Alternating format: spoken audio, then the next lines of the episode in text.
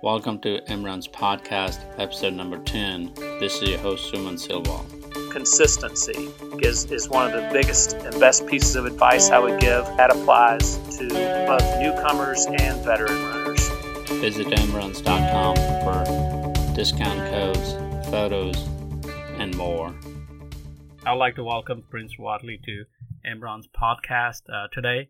Prince, how are you doing today? I'm feeling pretty good. How about you, Suman? I'm doing great. Have you got any running done today? I, I don't. Uh, I hadn't run much at all in the last uh, year my, with my knee issues. I, I, but I went on a bike ride, about a 19 mile bike ride this morning. Let's talk about your running journey. How did you start running? How long you been running? It was back uh, about 2000. I was living in Memphis, and I'd done a little running off and on and weightlifting, but hadn't really gotten into races or distance running and I got an opportunity to go on a snow skiing trip. And uh, my motivation to try to, to get in shape for that, because I knew I couldn't learn how to ski in Memphis, was to just uh, start running more. And I got up, I worked up to, I think, like nine and a half miles. I was trying to get up to 10. And the knee problems I'd had since high school and college with knee surgeries kind of bugged me, and I had to back off. Um, and then in later in 2000, I moved to Peachtree City, Georgia, got just caught up with the wrong crowd, I guess, and ended up doing uh, marathons and ultras while I was living there. And then when I moved uh, back here to Birmingham, just uh, kept it up. And yeah, so that was kind of how it got started. So were you a runner before? Yeah, I mean, I I grew up playing soccer, and I did just enough running, you know, like in preseason to try to get in shape, which meant like you know three three mile runs a few times a week for a couple of weeks before soccer started, but then once soccer started, I only ran, you know, if they made us run laps around the field or something. Nothing like uh, what you what you have done so far. No, uh-uh, not at all. No, that that that really got started in about 2000 uh, when I moved to Peachtree City. Uh, how did it feel to run going a distance? It, uh, I guess initially, it's like a lot of people, it wasn't any fun, you know, and, and it hurt, and I was doing it uh, as a challenge but uh, when I trained for my first marathon, which was the first Mercedes, I, I distinctly remember about seemed like about the third time I ran 10 miles or more, something clicked. And I guess I was getting that runner's high or something, but I really started enjoying, uh, you know, running long uh, at, at that point. Was there any point during that time you want to give up and just, just think that it's not your sport? Well, you know, I, I I, I suffered for years uh, early on with knee pain from the um, the soccer uh, injuries that I'd had, resulting in three knee operations back like now 25 plus years ago. But over a period of about four or five years there, it, it I, I was able to adapt to it and, and got to where just you know gradually I was able to run every day. So I think sometimes when I was at you know I get, uh, you know, have to cut back because of knee pain. I felt that way, but no, I'd say for the most part, the only times I wanted to give up was like right after a race. and and then about 15 minutes later, you know, sign up for the next race, correct? Yeah, yeah. When I did my first Boston, I think that was like 04. I remember I hated that so much. It was one of those really hot years and I just I, I, said that's it. I quit running, and I didn't run for a whole week, and it had been probably three or four years that I'd not since I'd not run for a whole week. Uh, but I remember I was traveling with a friend, and he was like, "Oh, you're gonna." You're, you'll bounce back. You're going to want to run again. I was like, no, I quit. And after about a week, I started thinking about it again. But yeah, that one time. It was, and it was just brutal, you know. Yeah, you you have you have run many marathons and ultra marathons. Yeah, can you can you t- talk about how how many marathons and ultra marathons and you have done, and what is your fastest time like? Yeah, um, so I uh, count marathons and ultras together. I've run ninety, uh, and the last uh, this past February's Mercedes Marathon was my last one, and and one of my slower ones as well. I might add. Uh, and I've I've, I've since uh, mostly quit running, although I think I'm going to run walk Mercedes Marathon every year just to keep up the streak. I've done every Mercedes, uh, but um, let's see, 90 marathons. I've done seven 100 mile races. Uh, my marathon PR is 257, and I've run five sub three hour marathons. So those are my those are the stats I'm proud of, and a, and an Ironman. I did uh, Ironman Chattanooga last September. So you you dived into the Ironman stuff as well. Yeah, I, I, it was one of those things that was just something I wanted to check off the list. I've never really had a strong desire to to do triathlons, but I, I wanted to check it off the list. And the training of it, although I don't think the training caused the knee problems I had, I think it just coincided with my knees finally just uh, gave out from uh, all the chipping away on the cartilage I've been doing the last 15 years, uh, running on knees that had you know had cartilage cut away and were compromised already. So I just uh, used them up, I guess. So out out of all this, uh, what which one is your favorite? Well, I, I, I got about three different answers for that. Um, the Mercedes Marathon is uh, is one of my favorites because it's my hometown and I always love it, and I've done every one of them. Uh, Houston Marathon is a favorite because it was my first sub three, and that was just although it was one of the most painful runs I ever did.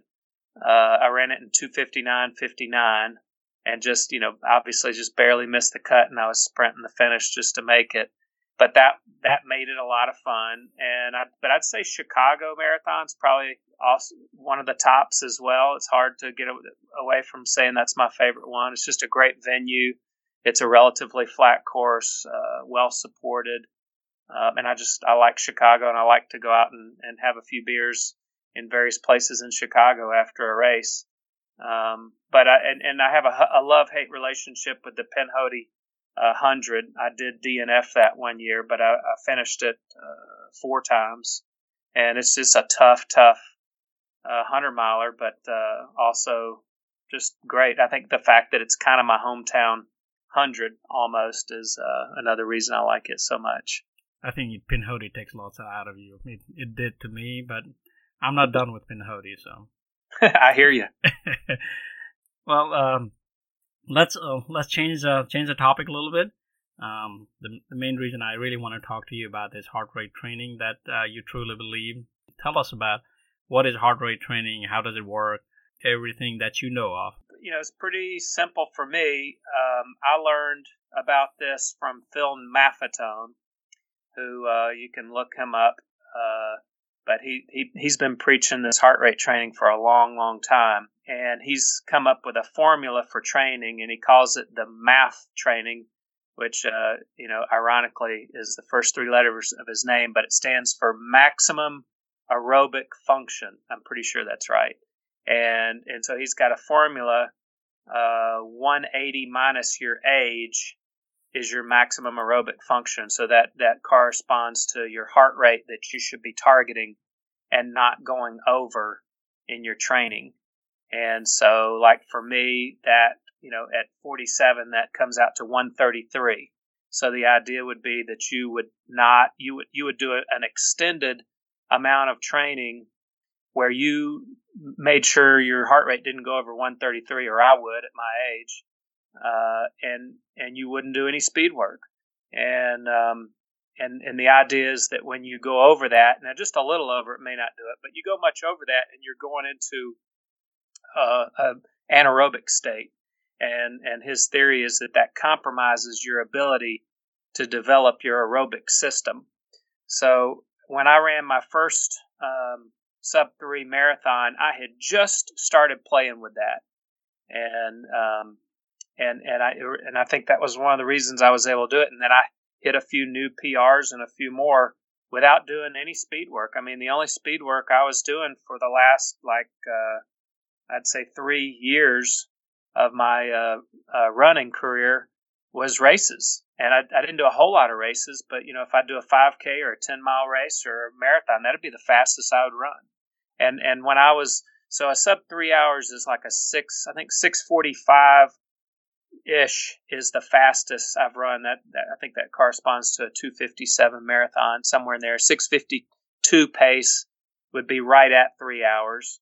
And in my training, I rarely ever ran that fast. I usually that uh, MAF uh, uh, heart rate would put me somewhere close to seven minutes, maybe a little bit over, if I was feeling good, if I wasn't worn out from something else.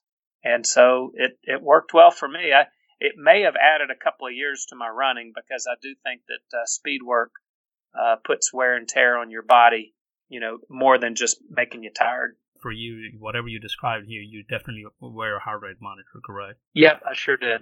So you, you continuously check the heart rate monitor. How does that work? Well, I uh, I got a Garmin strap and a Garmin watch that picked up the signal from that, and um, and so that's how I monitored my heart rate.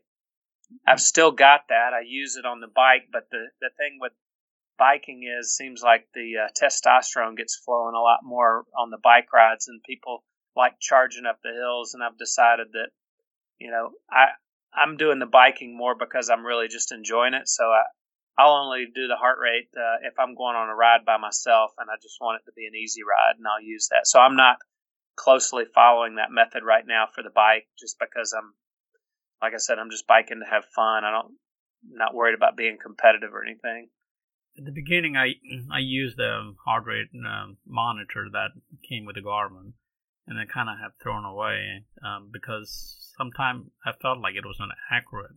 How accurate are they? You know, I've I had issues with the accuracy of the first strap that I had, and I got a new strap, and it worked a lot better. I, am finding it to be a lot more accurate on the bike, and I think uh, one reason might be just because you're not bouncing up and down as much, and I think that sometimes can affect it. I know that when I've gotten extremely sweaty and it's bouncing around, uh, you know, even if it's really tight, it still is moving and I think that that sometimes uh, can affect it. I remember at one time I was thinking that it wasn't getting a good enough connection, and I put Body Glide where the strap was. Thinking that that would help, and I think it screwed it up actually. I think nowadays it also comes with uh, Bluetooth uh, connectivity, and that's what my Ambit Ambit 3 uh, Suunto's Ambit has it. I, I haven't bought it. I'm, I'm thinking about getting it one for my this fall's training. So I've heard about uh, somebody has one, and I can't remember who. That it's just on it's just on your wrist, and you don't have to put a strap around your uh, chest. And I'm so I, I don't know if that works better, but that's kind of intriguing. I think if I was still running, I might be looking for one of those. The Fitbit they use it on your wrist. Um, again, I'm not sure how accurate they are. I think just importantly for me is the heart rate training is something else that uh, Phil Maffetone talks about, and that's fat adaptation. I don't know if that's something you know for another uh, interview or podcast, but I, that's I think that's been one of the keys for me and being able to run faster. Yeah, we, we can talk about that a little if you want to talk about it. Yeah, well, and so you know the idea is uh, that runners and, and athletes who are just consuming an awful lot of sugar train their bodies to need that for energy during their event and that if you cut back on on the you know, processed carbs and the sugar you're teaching your body to use fat as fuel and it just makes you a much more steady runner and I think uh, I, I noticed that I didn't like if I was hitting the wall towards the end of a race, it didn't happen all at once. It was very gradual, and so I, I think that that's I won't go into all the details because you could talk forever about you know diet, but uh, I, I definitely felt like that was important. And and I think one thing that I've been consistent on with that is just not eating before I train and just going just with water on most of my training runs and I do the same thing on my bike. I go as long as I can without uh, consuming any calories, and it just forces your body to use what you got already uh, to go a long distance rather than depending on having that supplemental energy uh, going in.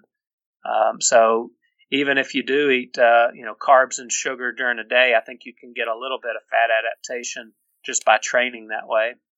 I used to think that I remember uh, when I was uh, coaching Team in Training and a lot of new marathoners, I, I, knew that that was a concept, and I would tell people then that that was probably more of an advanced uh, training method. But now I think uh, you know it, it's all relative. If you're going for your your new longest run, I think it might not be a bad idea uh, to have something to supplement with, you know, near the end of it to get you those extra few miles that you've never done before. But I think uh, I think all runners, new runners and veteran runners, would do well to uh, to train most of their miles uh, without nutrition. I think water, you know, is plenty. Yeah, I definitely do that for sure. I think uh, and whether I listen to you or somehow I just adopted this, but I've been doing this for a long time.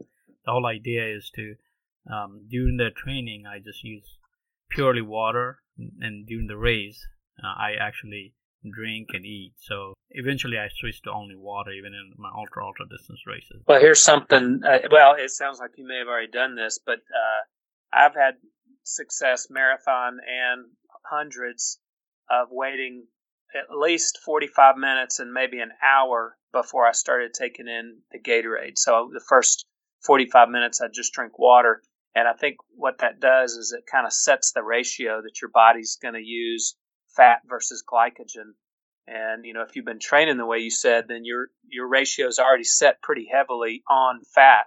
But I think that uh, by eating breakfast before a race, you can affect that ratio just a little bit because it may say, "Oh, so we're going to use this stuff today." I, I think that it, it is actually better to uh, uh, to wait until you're into the race and your body's kind of set that ratio. That's yes. my theory, anyway. Sometimes I, uh, especially in trail races, I try to ask an aid station to give me 50-50 Gatorade tailwind and 50% of water. So yeah, do you know you know who uh, Jerry McGuinn is? Bearded runner. He's yeah, he's yeah. kind of a legend for a while. I remember um, when he did his first ultra, he and I were talking about it a little bit, and and he was asking advice. Like, I mean, he's a lot, lot faster than me, so I was honored that he asked me. But I, I, I gave him a couple of points. I said, well, you know, in the ultras, you're probably going to have to eat a little bit. And I know you're not accustomed to doing that, and you're probably going to have to drink a little bit more. And I know you're not accustomed to doing that. There were a few other things I told him that he followed, but those he ignored. And he still came in like fourth or fifth place at the um, what is the 40 mile road uh, race up in Tennessee. Uh, that's it. Yeah, that's the one. That was his first ultra. He he did really well. And he said he drank probably about 20 ounces of water the whole way, and it was a hot day. And I asked him, How on earth could you do that? And he said, Well, I do all my hydrating in the days leading up to the race. And then when I show up on race day, I'm well hydrated. And I've I've always remembered that and and it's saved me a lot of trouble because I I used to be like these people that the morning of the race you're chugging water if it's hot. Well, the vast majority of that water goes right through you and then you just got to pee while you're out running you know, before the run and during the run. And I have gotten to where, yeah, I mean, I focus more on the few days before the race. And I think that hydration is something that happens over a period of time. It doesn't happen with you just chugging two glasses of water because you only retain a little bit of what you drink.